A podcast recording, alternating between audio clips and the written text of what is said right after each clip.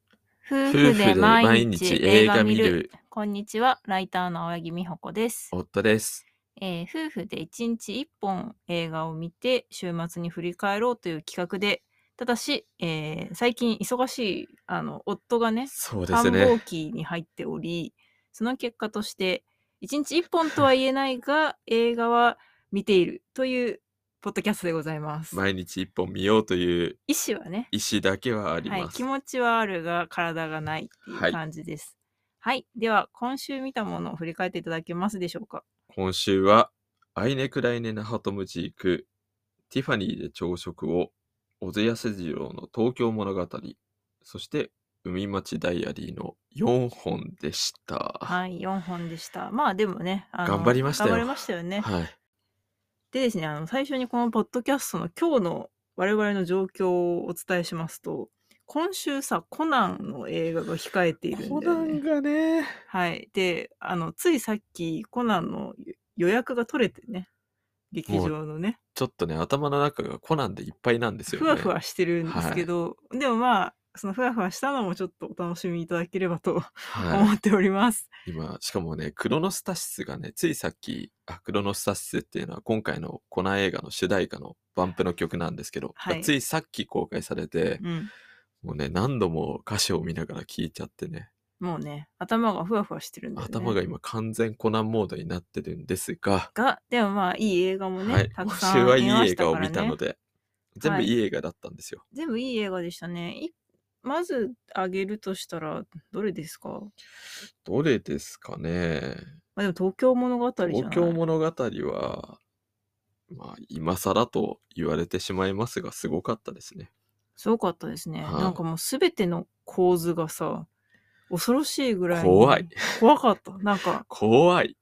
あの話としてはさ、うなんかめちゃくちゃ激しい気象転結があるわけではなくて、はい、ただあの田舎からこう、上京してきたはいね。、老いた両親が上京してきて、はい、東京に、はいまあ、数日間滞在すると。はい、でもなんかその子供たちに会いに行くよっていう感じで上京してくるんだけど当の子供たちはややその両親を手に余らしてるというか、正直、厄介払いしたいみたいそな態度がはっきり見えるわけですよね。はい、で、まあ、そんな両親に唯一優しくできているのは本来なら他人であるはずのそのもう死んだ息子の妻妻。だからまあ嫁というか義理の娘みたいなは人とこう交流があるたりなかったり熱海で辛い思いをしたりしなかったりっていう、まあ、ストーリーで、まあ、結構こう終盤にあーっていうことが起きるんだけど、い。うん。まあでもその終盤が起こるまでもすごい緊張感がある映画ですよね。これはですね、はい本当に見ていて、その、2時間今日かなり長い映画なんですけれど、 2時間15分とかな2時間15分それぐからいだなった気がします。もう本当にこの 構図の情報量が多すぎるので、うん。ずっと見ている側としても緊張を強いられるし、はい。頭をフル稼働させながら見ているような体験で、うん。だから全然長くは感じなかったですね。そうですね。うん、なんか、まあ、同じ構図の繰り返しで、まあなんか多分一般的に言われているその間違い探し的な、そとうころはあるんだけどさっきと違うぞっていう、でもまあ同じ絵なんだけれどさっきと違うぞという。はい。でも違う間にやっぱ意図があるっていうはい。ね、感じなんだよね。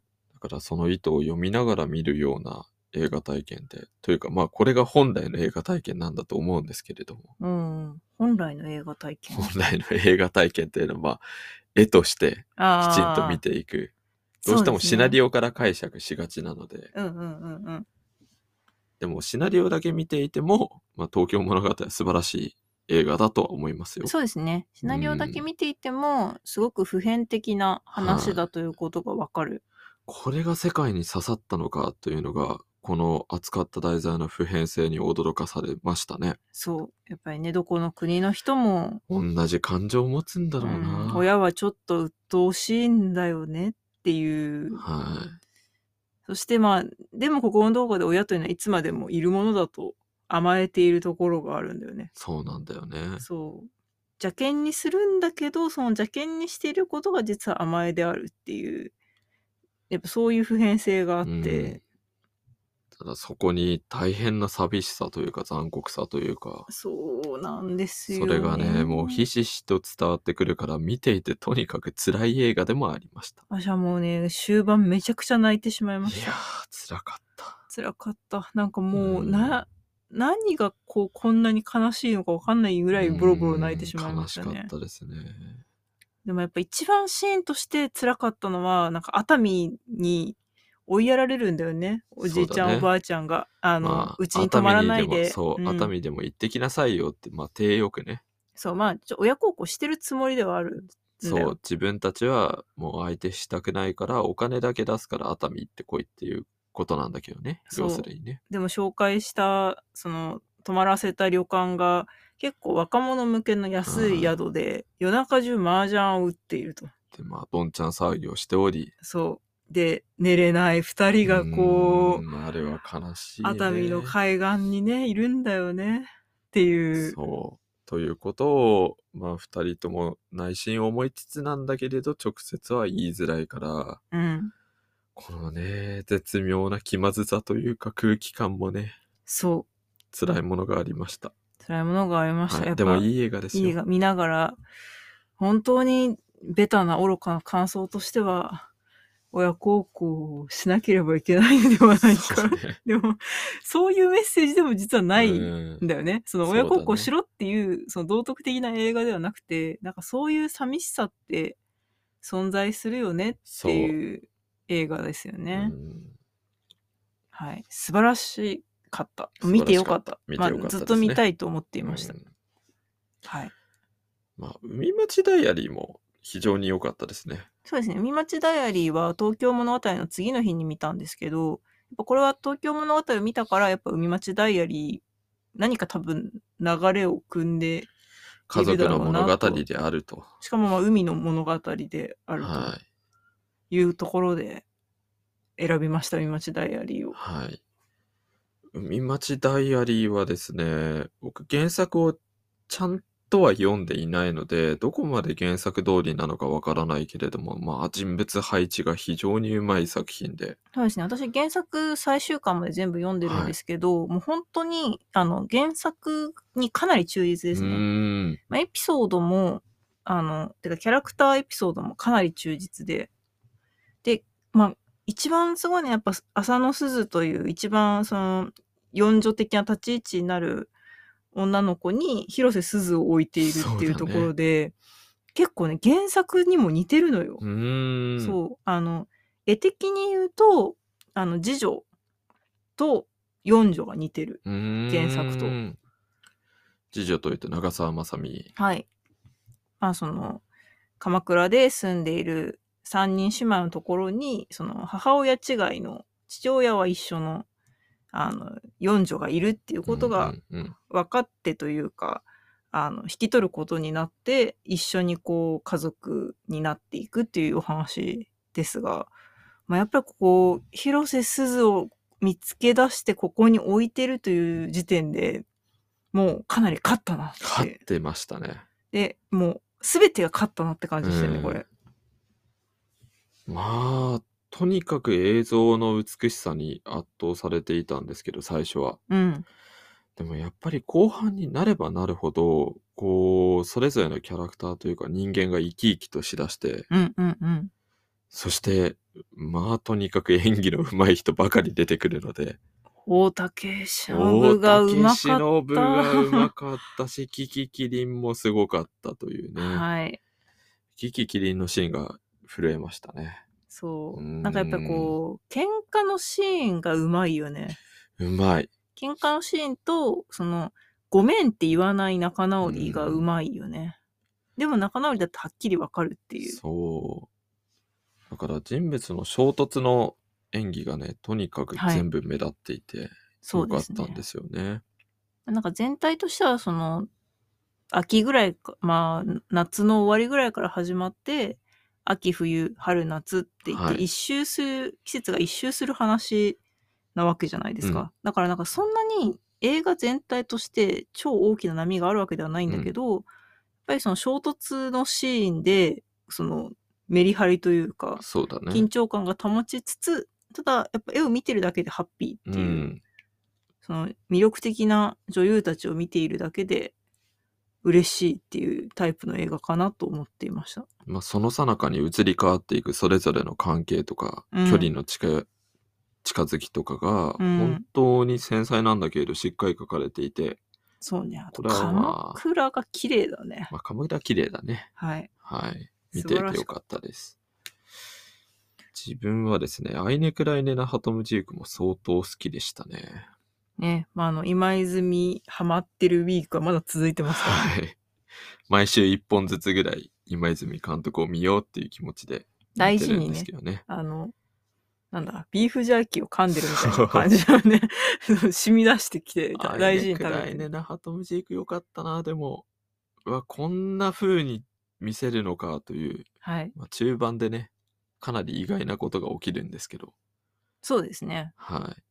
でも原作がそうなんだよね。まあ、もともとが連作短編なんですよね、うんうんうん連作短編というか、それぞれの登場人物の話をうん。群像劇風に再構築してるのかな、これは。原作が伊坂幸太郎ですね。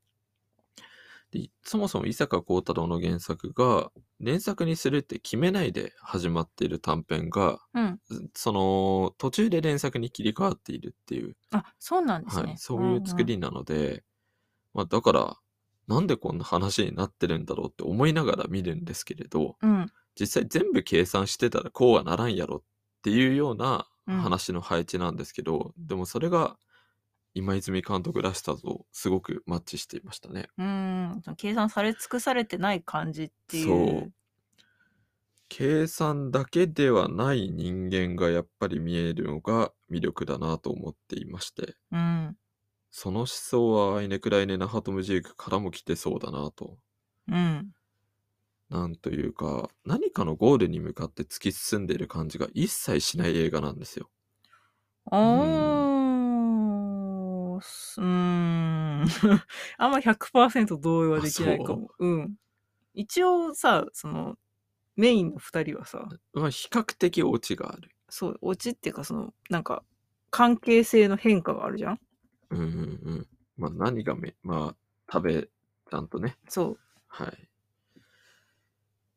だけれども、その、それぞれの人物が、ものすごくこう有機的につながっていくかっていうと、まあ当然つながりはあるんだけれど、うんうん。まあ本来であれば、もっとつなげてもいいところそこまではしないし、そうだね。うん。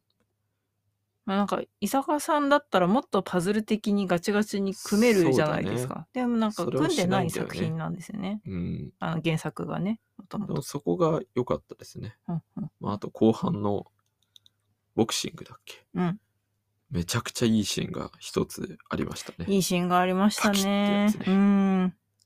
あそこあそこはめ良ちかゃった。くあちゃ良そかっこたな。がやっぱ一番良かったうん。な。